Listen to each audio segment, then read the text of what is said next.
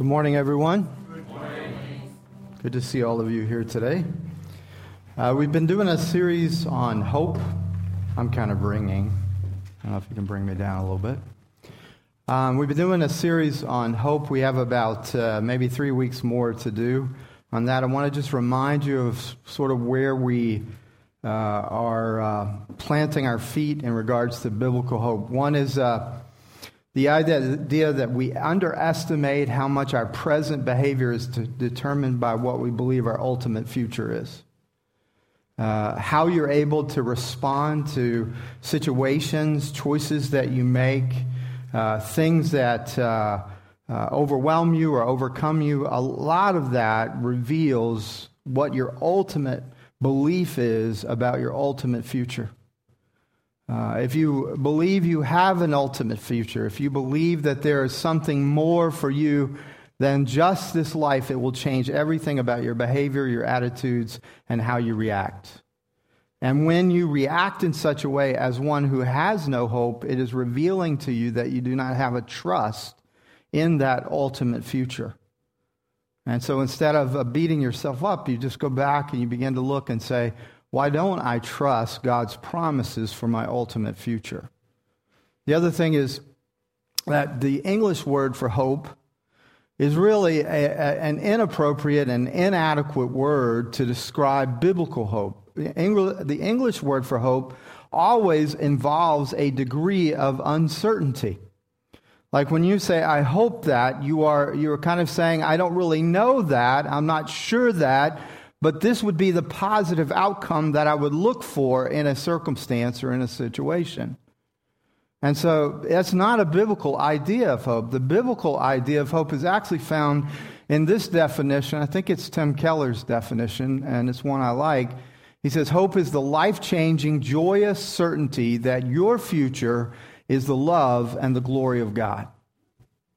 See, what happens to a lot of us, particularly as believers, is we want to avoid uncertainty, particularly about the future, about failure, about death, about all these things. We want to avoid uncertainties. And so we try to pull God into our lives in a way to leverage the uncertainties. Now, when we do that, and we do that illegitimately, He does not change our uncertainties into certainty. Like there are, there are many people who they want to believe that if they gave $100 today, that God will give them back $1,000. You know, I, I, don't know how many of you gave 100 uh, but the idea that some people play on is this idea that, it, that you can somehow leverage with God by certain behaviors and actions, you can leverage the uncertainty of your life. The truth is that there will always be uncertainties. Or else, why would there need to be faith? See, this is the uncertain season of your life. This is when you live by faith, not by sight. And so your hope cannot be in that God will take away all of your uncertainties. Your hope has to rest on what He has made certain. See, he has said that he will never leave you nor forsake you. He's never said that he'll keep you from every storm. He said that he loves you with an everlasting love, that he knows you and he loves you. He knows you all the way to the bottom of your being and he loves you all the way to the top. That's a certainty. He said all kinds of things about himself in the revelation of who he is. He is love. He is wise. He is powerful. He is holy. These are all certainties upon which you can rest your life. For example, I mean, many of us who grew up in the church, particularly, who learned scriptures, we love Romans 8 28. Here's a certainty. I know that in all things. Paul says, I am certain that in all things, God works together for good for those who love God and are called according to his purposes. That's a certainty.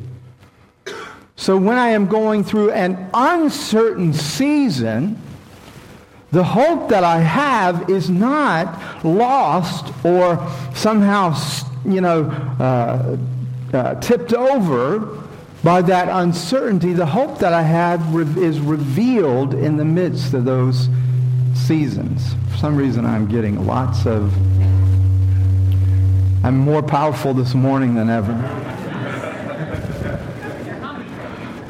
My watch just stopped too. No. Uh, all right, so what I'd like to do over the next few weeks, uh, I'd like to take on three at least controversial topics or difficult topics. And I, I, like for us to go down this road together because as we talk about hope in this kind of high and elevated way, we also want to bring it into the things that we face every, every day of our lives. So today we're going to today we're going to talk about sex, romance, singleness, and marriage. Might as well get them all at once. Then next week, we're going to have a little fun with money. We're going to talk about hope, Christian hope, and money. And then the last week of the series, I hope to do uh, Christian hope and power, which would include um, clashes of culture, uh, idea of, of racism, some of those different aspects that come in, and what our Christian hope does in, in talking about how we handle ourselves, how we handle power, being under power and, being, and having power. So, so for the next few weeks, I'd like to go after these things. So today we're going to look at a scripture that's rather radical. It's 1 Corinthians 6. And then a little bit of, we're going to jump over to 1 Corinthians 7. And we're going to see what Paul has to say about sex, about romance, about singleness, about marriage. That's what we're going to look at, and how that applies to the Christian hope. So I love it when you read out loud with me, so I'm going to get you to read this out loud with me. Um, a lot of people actually sort of avoid these passages uh, because they, they, are, they are kind of revolutionary and they're somewhat difficult to understand at times. So we're gonna we're gonna kind of wade through this together. Let's read God's word. Food is meant for the stomach, and the stomach for food, and God will destroy both one and the other. The body is not meant for sexual immorality, but for the Lord, and the Lord for the body. And God raised the Lord and will also raise us up by his power. Do you not know that your bodies are members of Christ?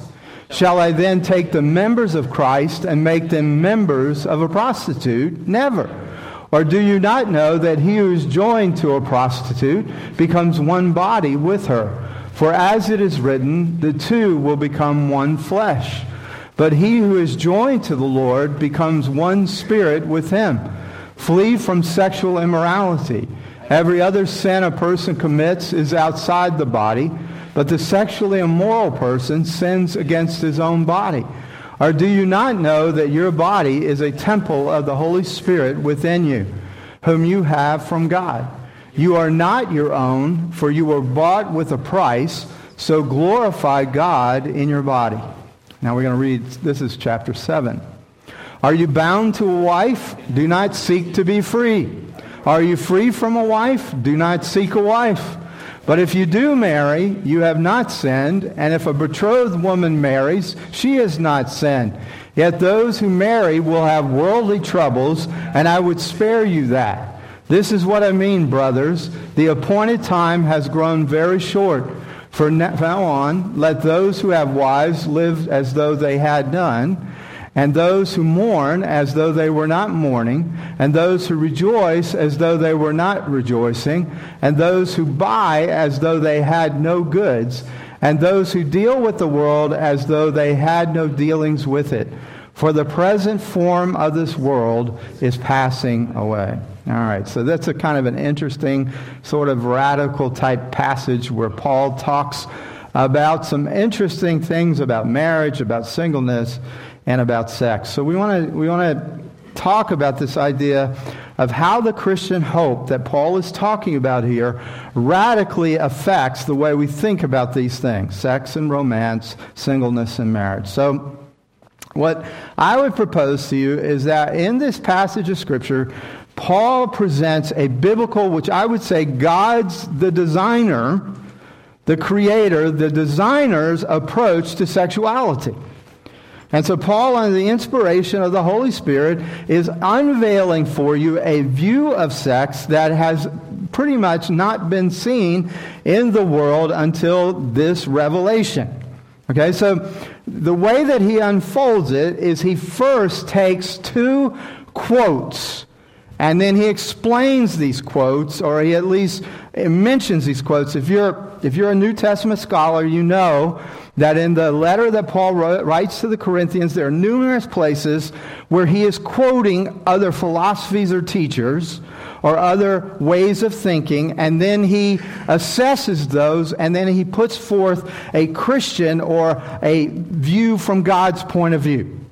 And so, as we look at this, he's not, he's not saying uh, uh, food for the body and the body for food, and God will destroy them both. He's saying that's what a group of people say. Now, let me explain a little bit about what he's saying when he says it. Simply this He's saying that there are those in Greek philosophy which has dominated in Corinth and throughout the Greek world, those, there are those in Greek philosophy who say that sex is nothing more than an appetite.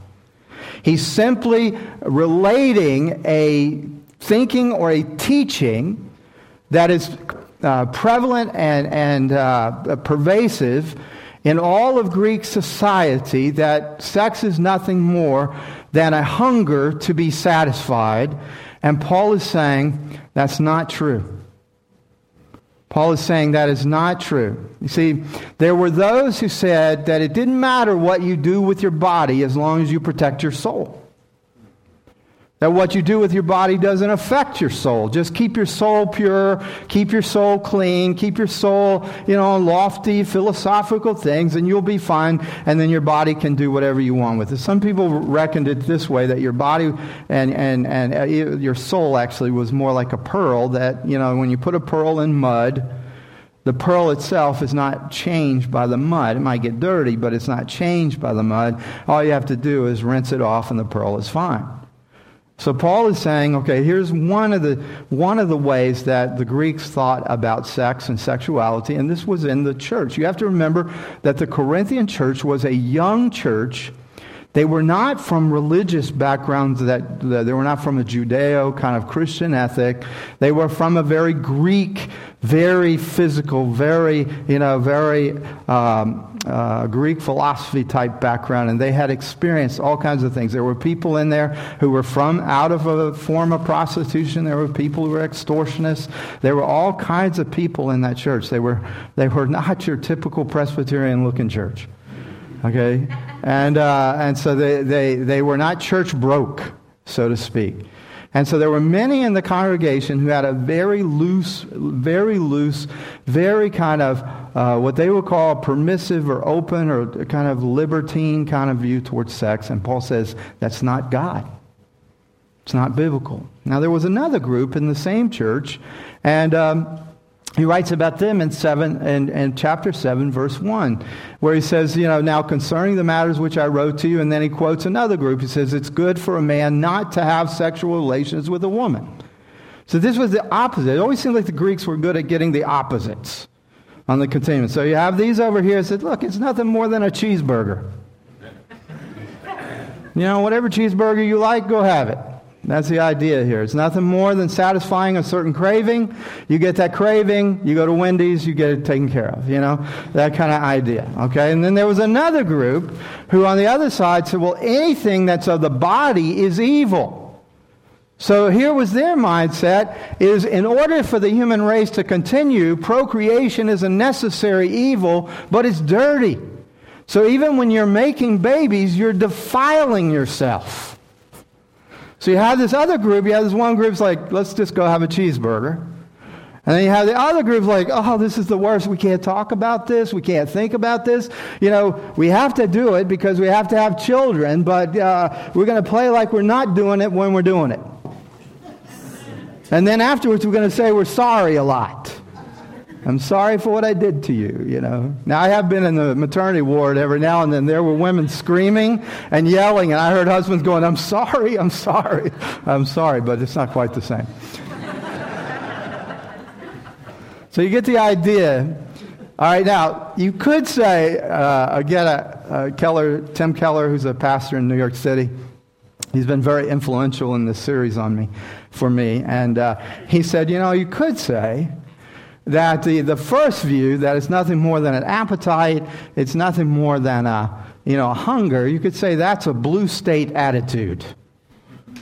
Okay, because in the blue states, you're a little more, we're a little, you know, New York, other places, people are a little more liberal. They, they come at things really, really differently. And so everybody that kind of lives in this area tends to think like that. You know, okay, it's just a hunger, it's just an appetite, it needs to be satisfied, it's no big deal. Okay, but if you grew up like I did in a red state, you know, growing up in Mississippi, it's all hidden. You know, every, you know, almost uh, it's more exciting because it's so dirty. You know, so you hide that, that anybody ever even actually had sex. I mean, you know, people have children, but you don't know how they got them. Walmart. I think some of you were born at Big Lots, but uh, uh, you know, so so you have this, you have this whole, you know, you have this whole kind of mindset, and it's interesting because this is what Paul is talking about. It's almost 2,000 years ago, and it's still what's going on today. You know, it hasn't changed. There, there are still those who go, oh, this is defiling and it's dirty and we can't talk about it and you can't really enjoy it. And if you do enjoy it, something's wrong with you. And, and there's all of this kind of this religious, you know, uh, pressure and stuff that you should be in a family, you should have a family and stuff, but, but you shouldn't have this drive. And, and, and so we don't talk very honestly about it a lot of times. And people are very afraid to talk about it in church. And so we have these, we have these schizophrenic lives we might be spiritual and afraid of our sexuality. Or we're, you know, we want to be religious, but we're afraid that we're the only ones who are hound dogs. You know, and so it's like, what's wrong with me kind of a thing. Or you get on the other side and everything's okay. It's just a cheeseburger. You know, nothing else. It's just what are you hungry for? It's just what you have an appetite for, and, and nothing's really wrong. Guess what? Paul, you know, people sometimes think the Bible is antiquated. Paul is talking about exactly what we deal with today. Okay, so uh, is that clear to you? A little bit of teaching and professorship today, but I think it's very important you understand that nothing is new. Nothing is new. Nothing going on today is new. It's always been this way. There's always been this trouble. So, what does Paul say? What does the designer say about your body? That's what we really want to know. Not, not what the Greeks taught us. You know, not, not what the Gnostics taught us. We want to know what God, our designer, has to say. You know, the Creator. These are the instruction manual to your body. So, the very first thing that I want to bring up is immediately Paul, after putting forth these different views, he says, flee. Notice that's a pretty strong word, flee. And then he says sexual immorality. He uses a specific word. He uses the word porneia, which you probably immediately know is where we get the eye of pornography. But the, the meaning of the word porneia in this context is not pornography. It is a very specific form of sexual immorality. When I say sexual immorality, it's very general. Okay, it's a very general statement, but porneia is a very specific uh, uh, teaching that Paul has here. He didn't use adultery, he didn't use fornication. I always thought that was a really dirty sounding word, fornication, you know. I don't know why, it just sounds bad. But, uh, but so he uses this word, he uses this word porneia, and guess what it means? It means any kind of sex. Now listen to me any kind of sex outside of covenant marriage. He's very specific here. Now, you, you may have grown up in a blue state and you're like, what's the big deal? The big deal is the designer says that you should flee from any kind of sex that is outside of marriage. Doesn't matter if you've been divorced. It doesn't matter if you're single. It doesn't matter if you're in a marriage and the marriage is not good and you, you're not getting fulfilled sexually in that marriage. Whatever it is, the designer says that when you break the design, something happens to you. This is not God saying, I want to take away your fun. I want to take away your satisfaction. You see, I believe with all my heart that the Creator designed you for ultimate fulfillment. He designed you for ultimate satisfaction. It's throughout the scriptures that God loves to bring pleasure to his children. He loves to satisfy us. That I believe that God is most glorified when you are most satisfied. So don't just believe the lie of the enemy and the cheapness of this world saying that you need to go and do your own thing and find your own way. Let me tell you, you go and do your own thing, you'll have the same problems that you've had all your life because you're your worst enemy. No one has ever disappointed you more than you. There may be others who join in with that, but nobody has failed you like you have. So when you make the statement that you're going to live independently, you're going to live out of your own understanding, you're basically saying a fool is going to run your life. Instead of the creator, the designer. I mean, we are designed with purpose. And one of the purposes that he says is though there's, there's easy fulfillment in the cheeseburger category, or there's a whole lot of guilt and shame in the religious, kind of dirty, degrading, defiling category. Or, he can, or Paul is saying there's a whole new category. There's God's category. Now, it's really based on this one truth. It's, it's this word that Paul uses where he says, one flesh. And um, so the idea he talks about that when someone unites himself with another, he uses the word prostitute, and sometimes that gets people a little bit of too much of a specific category, like you go and pay someone to have sex. But the, the cultural idea is, is very interesting in this context, the cultural idea is any unmarried person having sexual relations was a prostitute. Whether there was money or goods exchanged. If you were outside of a family relationship and you were having sex with someone who was not married, you were actually uh, having sex with a prostitute. It's a cultural thing. And so when Paul is talking about uniting yourself with a prostitute, he's not talking about paying for sex. He's talking about sex outside of a covenant, outside of a commitment. So whenever you're, he's, again, I, I'm not saying this is easy, but I'm saying the designer inspired Paul to write and say, when you're having sex outside of covenantal commitment, you're having sex with a prostitute.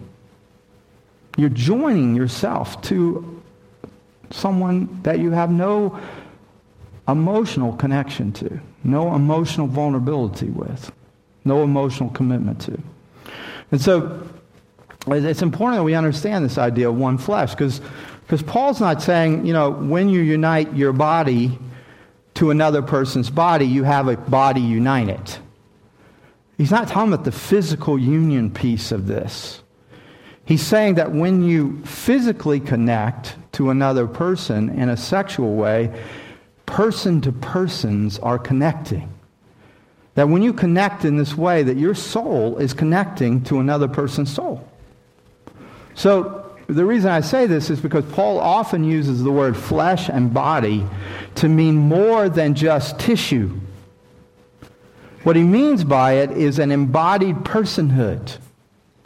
So when Paul talks about your body or your flesh in this, in this, this regard, he's talking about you as a person so whenever you unite your person to another person, you get some of their person and they get some of your person. You become one flesh.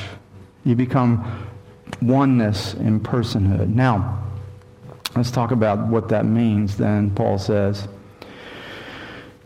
Two of the commentators that were very helpful in this is they say that Paul has this revolutionary design of sex that he's talking about here.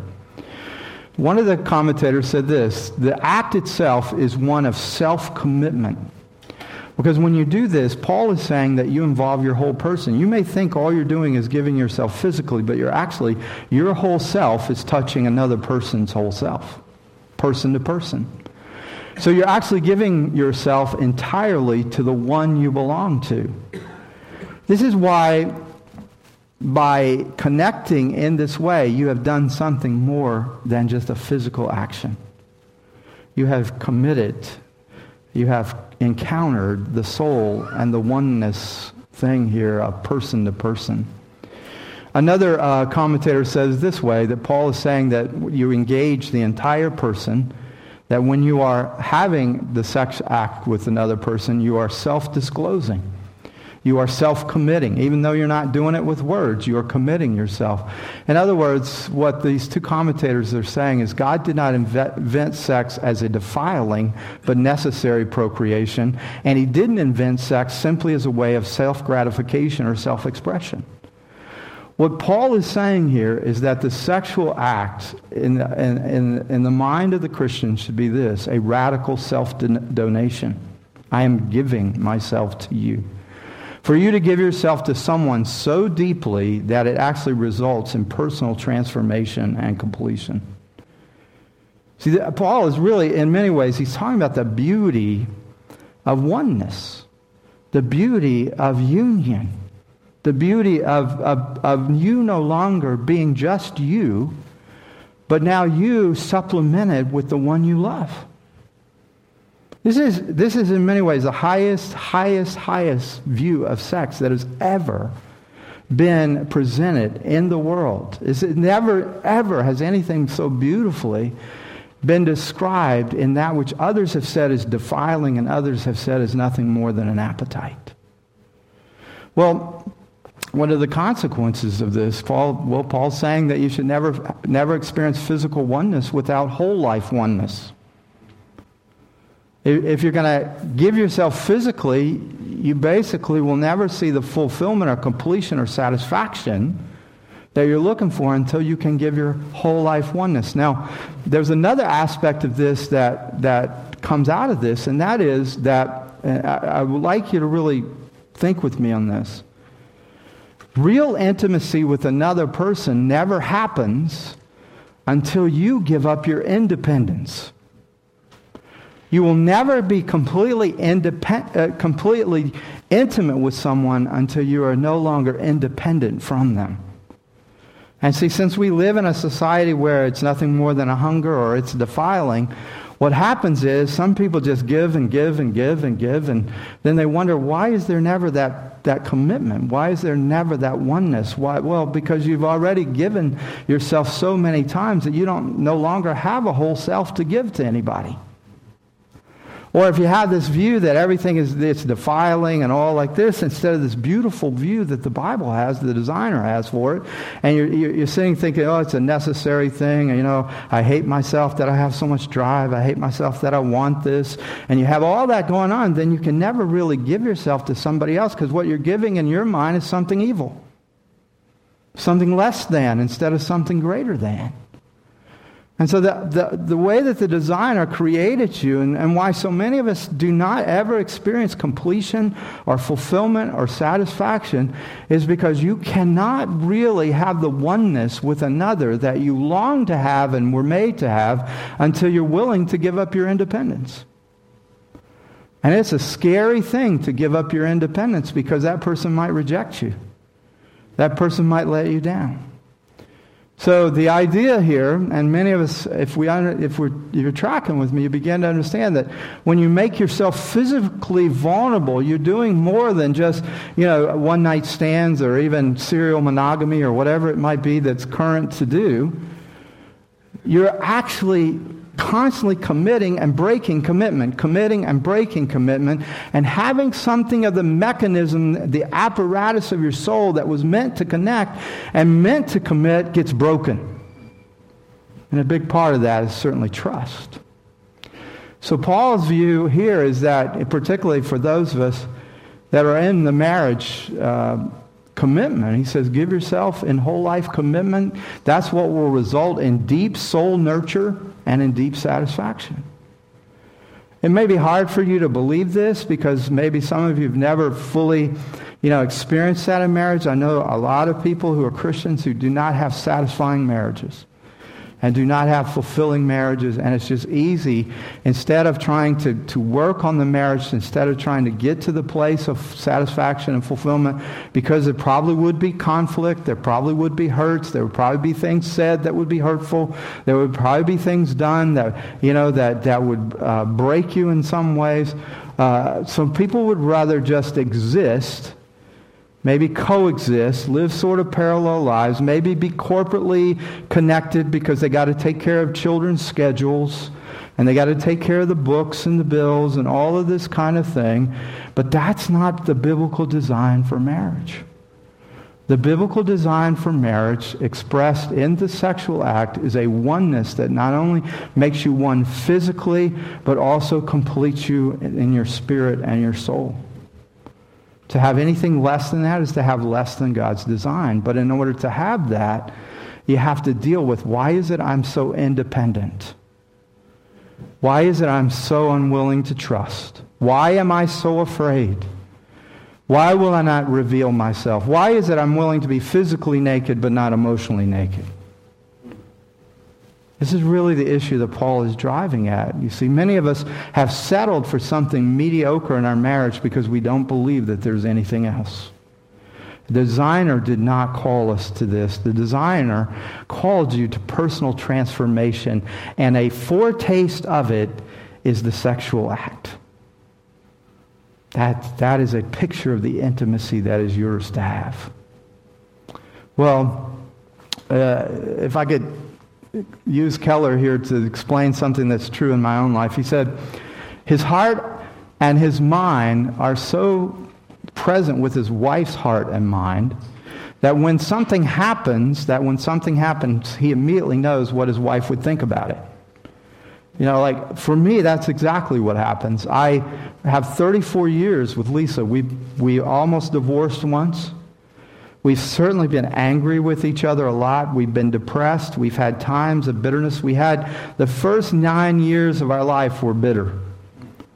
And, and I would say that the biggest part of that, at least on my part, she can tell you her part someday. But my part was I thought she should be a certain person, and she wasn't. I thought she was supposed to be like my cheerleader. I thought she was going to think everything I did was great. Um, I never thought she'd constantly be telling me I was doing everything wrong. I mean, I thought I was going to be her hero. I was her zero, you know, and and uh, you know there were just all of these things, and I was just furious with her. Everything I thought she would do was she did the opposite. Every response I thought she was going to have to situations, she would always do the opposite. Now, and she would say she loved me, but she didn't conform to my idea of what loving me was supposed to look like.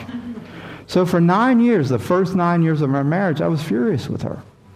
I was bitter. I was angry. We used words like, I can't wait to divorce you. I can't wait to, uh, why don't you leave today? We used harsh and hard words and it was, it was, a lot of it was spiritual warfare. A lot of it was my own brokenness, my own lack of uh, capacity. And a lot of it was my fear. See, I never thought of myself as a fearful person, but I feared her. I feared her disapproval. I feared her disappointment. I feared the guilt, you know, and the shame and all that she could bring to me. And so I, I, I was running from the relationship because in some ways though i had committed myself with words and i had committed myself physically to her i was running emotionally. And, uh, and there were secrets there were shameful things in my life because when i didn't find that satisfaction with her i found some in pornography i found it in lustful thoughts and lustful actions and all kinds of stuff so I'm not, I'm not sharing with you from my marriage on the basis we did it right. We did everything wrong. And that truthfully, there was no one to help us. You know, because we lived over here where sex is defiling and degrading and, and everything is kind of religious. And they were all like, well, you, need, you, you shouldn't think that way. I've always found that so helpful when someone says, don't think that way. it just has always helped me. So, oh, thank you. That's helpful yeah, I'm struggling with this, and you say a Christian shouldn't think that way. Why don't I just punch you right now, you know? That was not helpful to me. That was not helpful, but I understand it better. They were coming from over here. If I lived up here, you know what they said? Well, what's wrong with you exploring your sexuality? Go actualize yourself. I, I don't know if that's a dirty word or not. Go fornicate. Now, when you're married, it's adultery. You can't use the cool word. Okay, so so uh, here's what I here's what I tell you. God God designed for me was not to make me comfortable in my marriage. It was to expose how unloving I was, how selfish I was, how I hate to say this, but how childish I was. My marriage exposed the lust of my heart. My marriage exposed the selfishness and self-centeredness and all the broken places. You see, I thought marriage was going to make life easy.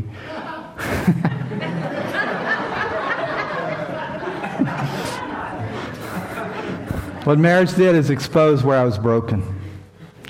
And see, there was a part of me that had this really wrong thinking, and that is if you love me, you won't ever expose what's broken in me. You'll just make me look good. And so it was really God's laboratory for agape love. But we've been doing this, Lisa and I, for 34 years. And we, we've, we've recognized that every new thing in our life we have to renegotiate. We have paradigm changes. Everything starts back at zero and all this kind of stuff. But here's the thing if I do something or something happens to me or whatever, I always have her in my head. I know what she wants, I know how she thinks. And you know what? It makes me a better person. I mean, I have one way of seeing things. I have a, a, a, clear vision of what I can see, but Lisa has a vision that's way beyond my vision. I mean, she, she so much knows the, the right things and the right times of things. I, I've found that, that often I will know what God wants us to do, but I won't know the timing of it. But Lisa knows the timing of it. And I have become so much of a better man. I've not lost myself. It's not like Lisa one day did a Vulcan mind meld, you know, and took all my masculinity out of me and stuff. It's, and made me a HGTV watcher, you know, which I am. No, it's, I'm still, in a way, the best version of me that I've ever been because Lisa is inside my head. That's what marriage is, is hard. Marriage is difficult, but what you get is you get a supplement, you get completion. You're half in some ways, and, and then you get whole. And it's really important. I'm, I'm not going to stop here. We're going to talk about singleness, but just for a minute, just isn't there a longing in your heart, not just to survive your marriage, but actually to have a biblical marriage, to have oneness. Not just every now and then to have sex, but actually to have oneness where your wife supplements you and you supplement her, whatever it might be. Not a loss, it's a gain. It's interesting the idea here is, is that it's a physical donation, it's a self donation. So Paul says it's the only sin against the body. That's, that's pretty interesting. So if it's a sin against the body and it's only tissue, then Paul would be wrong because suicide is a sin against the body, against the tissue. So that what he's talking about is something much more deep than that. It's really what he's talking about is that every time you step away from the design, you destroy something in you. I, I had this picture, I don't know if you've ever done this, where you, you've taped something to something and then you rip it off and then you try to tape it back and you realize the adhesive's not holding anymore. That's the idea of your soul. Every time you connect and you disconnect, the, the, the commitment apparatus is broken that can be restored. It's not that it can't be restored, but you have to understand it's not going to be restored by time. And it's not going to be restored by just positive thoughts. It's spiritual. You have done something spiritually to yourself that has broken you. You know, and so it's important that we realize that when you want, like I want you to have, and what I want for myself, is to have the greatest capacity for satisfaction and fulfillment. You can't do that if you're broken. And it's good to be honest about these things.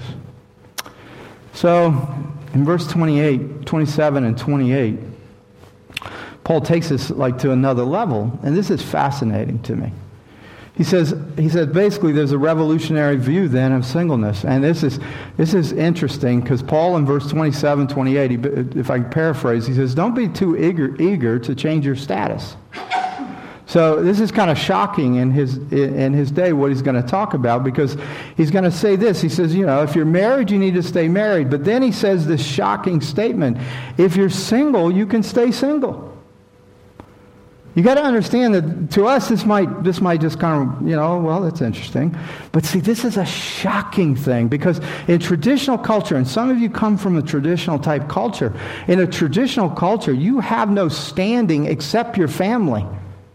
There are no individual standings. There is no individual achievement. It's family standing. It's family achievement. Some of you know exactly what I'm talking about.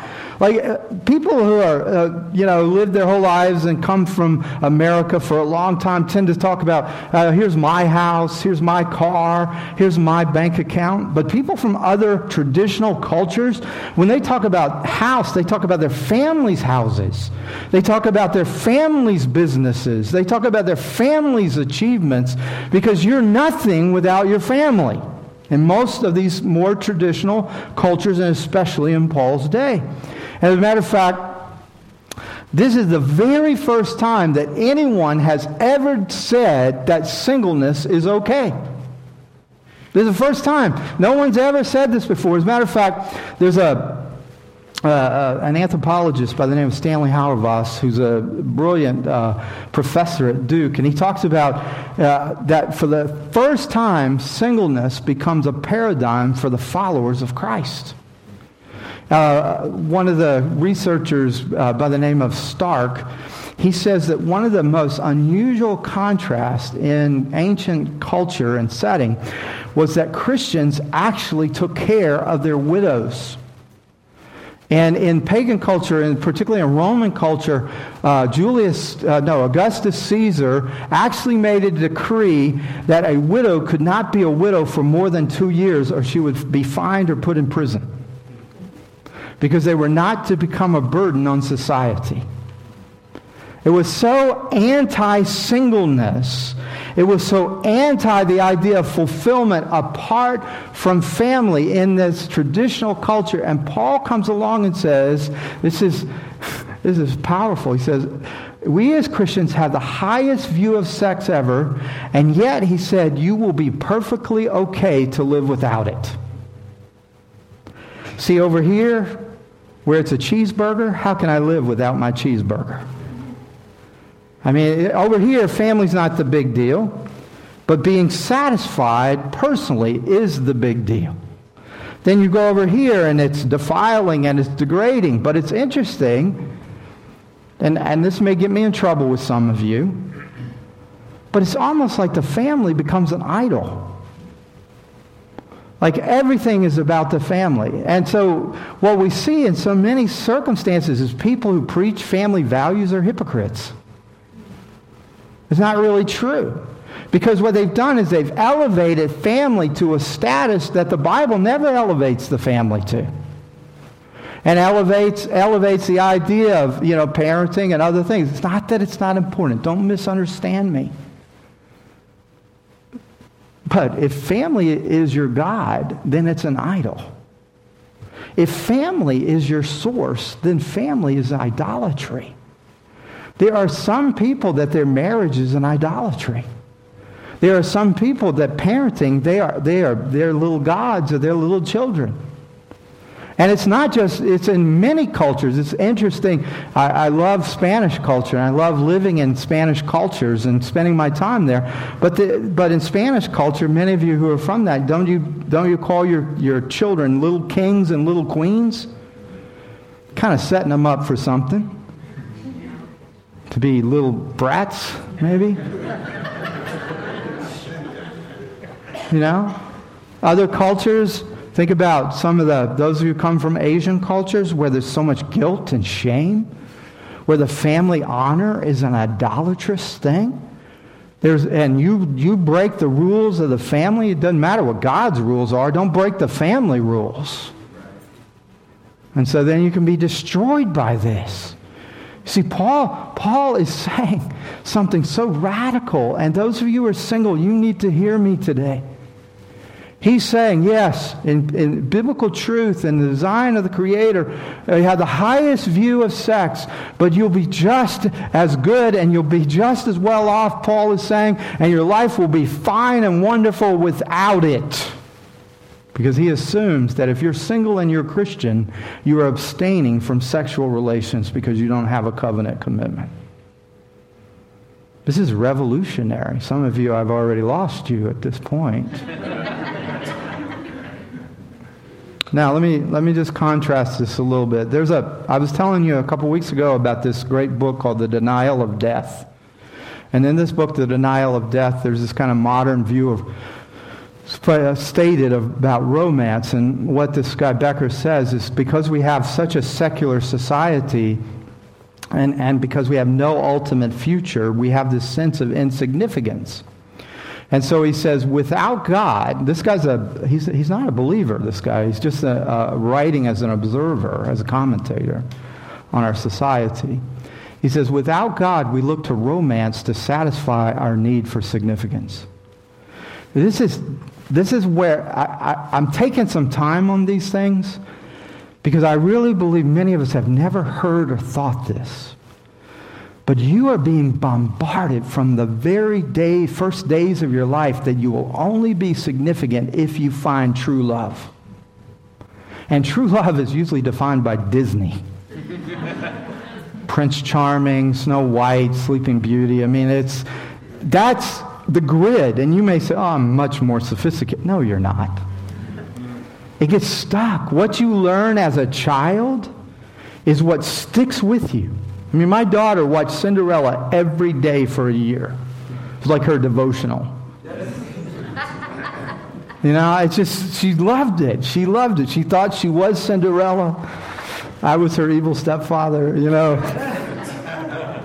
All kinds of stuff. Well, so what he's saying here, and this is where this is where the world is creeping into our lives, our marriages, our singleness, all of these things. It's giving us a view of romance that is not the Bible. It's not the designer. Everything depends on finding your true love. And so, this is what the idea of finding your true love is it's self glorification. It's finding that person, that love partner who will help us rid us of our faults, not by getting rid of our faults, but by over like overlooking them and glossing over them and saying, "Oh, even when you fart, it smells good." I've never found a woman yet who says that to know that our existence, you see, is not in vain. Because if I have the perfect love, if I have the perfect spouse, if I have the perfect romance, then I have significance. I mean, if you don't see the bogusness of that, but the pervasiveness of it, it's everywhere. Your hearts have been captivated by a lie. And Paul, in his word and in the word of God, God is trying to destroy our fake sentimentality and get us to the place that we can actually be people who are satisfied and fulfilled. You know, this, Paul says it's not the romantic view, it's not the modern view. And so the root of the, the revolution that I would call our, uh, our Christian certainty is what we call hope here. It reshapes everything. We have a higher view of sex than any other group, but we also have a freedom from the need of it doesn't become that which is obsessive and idolatrous to us. And there's three, I, again, I, am heavily influenced, and, but these help me so much, and I'd like to frame them for you because there's three things that you have that will help you begin to get over your defiling sense or get over your appetite sense and get over your romantic and, and get over whatever you know situation you find yourself in to begin to focus and to begin to have life now. Okay, the first is that, that Paul describes for us that we are a part of an ultimate family. We have, we're already a part of a future ultimate family. That family in this life, marriage in this life, is only a foretaste of what will be ours forever together. Even the church is a foretaste, and even as you know, as sometimes bad church experiences can be, it is a foretaste. It's a, it's, it's a pointing to what we will be forever. And, and there is this, there's this aspect, it's interesting in verse 31, he talks about the form of this world is passing away. Everything that we count on here in this life is transient, it's temporary. You know, we're living in an overlap of two ages of the age that was inaugurated by Jesus Christ. The kingdom of God is here, it's now, it's present, but still the kingdom of sin and darkness is still here. And they both seem to meet in your body. And you have this tension that goes on. And but here's what Jesus said. He said, Truly I say to you, there is no one who has left house or brothers or sisters or mother or father or children or lands for my sake and for the gospel who will not receive a hundredfold now in this time houses and brothers and sisters and mothers and children and lands with persecutions and in the age to come. He's talking about the church. He's talking about our connection to each other.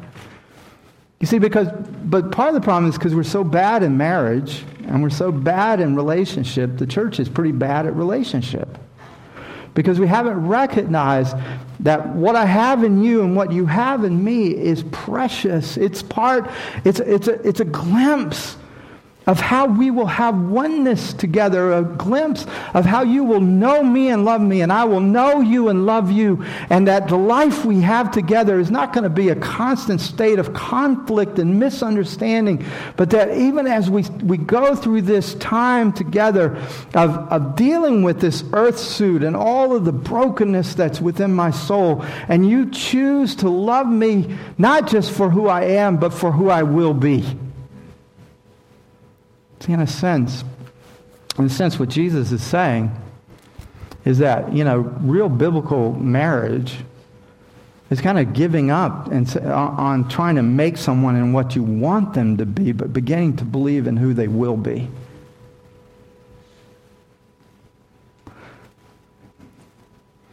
I love this quote. This is Vos again. Those of you who are single, this is very important. Jesus himself said, if you give up, even if you give up having heirs, if you give up having children, which was catastrophic in the ancient world. So even if you give that up, you give up the right to have heirs. He says, Vos says this way, the early church's legitimate, uh, legitimation of singleness as a form of life symbolized the necessity of the church to grow through witness and conversion. Singleness was legitimate not because sex was thought to be a particularly questionable activity, but the mission of the church was such that between the times, the church required those who were capable of complete service to the kingdom. They now understand that they have, made, they have been made part of a community that is more determinative than the biological family. This is a radical view about singleness. Well, not only do we have a future family, but we have this ultimate journey, this future journey that we're on. One of the statements that people use wrongly is they talk about how your body is the temple of the Holy Spirit, so you shouldn't smoke and shouldn't have sugar and you shouldn't have caffeine and all of this, which is just such a childish understanding of this verse because this verse is really talking about the fact that you have been united to God. In verse. Uh, uh, this verse that your body is a temple of the Holy Spirit says, You're not your own, you were bought with a price, so glorify God in your body. So, what Paul says, and, and this now applies so much to those that are married, he says, Marriage is wonderful, but it's a long journey. He says, you know, from conversion to glory, from the time you're converted to Christ to actually when you're glorified in his presence, is a long journey. We, are, we, we come to Christ, and even as we're walking with Christ, we're so far from where we long to be. So if you begin to take that journey from where you are to glory with somebody else, well, you're probably going to encounter one conflict after another. Paul calls this kind of his joyous realism. You have to joyously realize that you didn't marry the person you thought you married. As a matter of fact, that, that idea over here that marriage is about self fulfillment and self expression, well, uh, Hauerwas says this way we always marry the wrong person. We never marry the person we thought we married. We all change. So the purpose of marriage is learning to know and love the stranger you married. It's so true. Uh, great, one of the writers, the Christian writers, he's older man in his 60s, he said, My wife has lived with five different men, and all of them were me. It's true, right? I mean, there's something that, that you think, I want to grow old with you. In other words, I want you to stay 18 until Jesus comes back again or something. I don't, I don't really want to grow old with you. I don't want it to change. I don't want to morph or any of these things. And so part of this whole thing that Paul is calling us to is he's saying, you're not your own. You were bought with a price. So this future ultimate journey, this is what Lewis says. If you'll let him, if you'll let God, because we can prevent him, he says he will make the feeblest and filthy of us into a dazzling, radiant, immortal creature pulsating all through with such energy and joy and wisdom and love as we cannot now imagine. A bright, stainless mirror which reflects back to God perfectly. See, I don't know about you, but this is what I, I, I began to recognize this, and I began to say, that's the journey I signed up for. I will change with my wife. She will change with me. Sometimes she's a stranger to me, and I will get to know that stranger, but I've committed myself to her. My ultimate fulfillment and destiny is at this stage of life, at this season of life. As long as we're both alive, we are together. Whatever changes come, I have to adapt because that's how I am transformed. I am not transformed by trying to find a romantic notion of love. I am transformed by giving myself wholly to the one I've committed to. Otherwise, I will never know that completion or that fulfillment. And why can I do that? Well, this is the last of the three. First is the ultimate family. You're my ultimate family.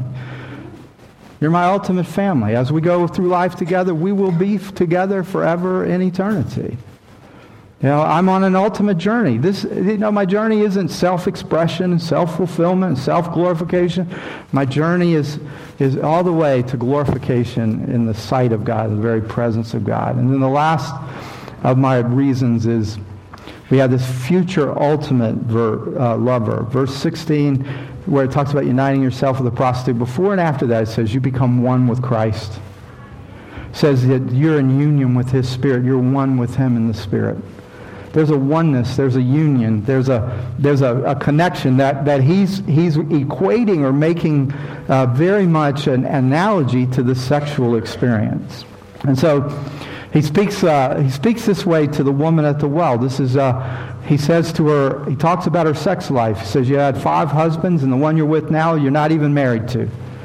And he says, and he looks at her, and basically what he says is, you were looking for the water of life and love and romance, and then he says this, and this is outrageous, but basically says, Will you make me your one true love? And that's what Jesus is asking of all of us. Without Jesus as your one true love, you will never find love. And even if you could find it, you would not be able to handle it. You'd be too desperate for romance, or you would stay with the wrong people, or you would smother them, or you'd be so scared you'd be cynical and you'd never be able to give yourself to them. Human sexuality is nothing more than a foretaste of what will be, it will be like to fall into your Savior's arms in the last day. And if human sexuality is nothing but a dim view and it's ex- as explosive as it is, can you imagine what it will be like to fall into your Savior's arms? So I go back and finish with this one last thing. You know, Paul's making clear that sex in, only in marriage is not some form of prudery. It's not some narrow-mindedness. He's basically saying, in the same way you cannot have int- intimacy with God, with God without losing your independence. You can't have intimacy with others without losing your independence. And why this is okay, at least in a deep, deep foundational way, is because God himself was willing to lose his independence so that he could be intimate with you. God himself, because on the cross, Jesus became weak. He became vulnerable. He was not in control of his own life. He was not in control of his own destiny. And he didn't do that randomly. He did that so he could be near you for all eternity. I'm just asking that you would sign up for this together. Does this make sense to you?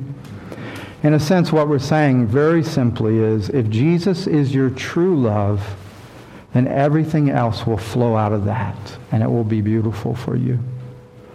Can you stand together? I'll ask Frank to close us in prayer.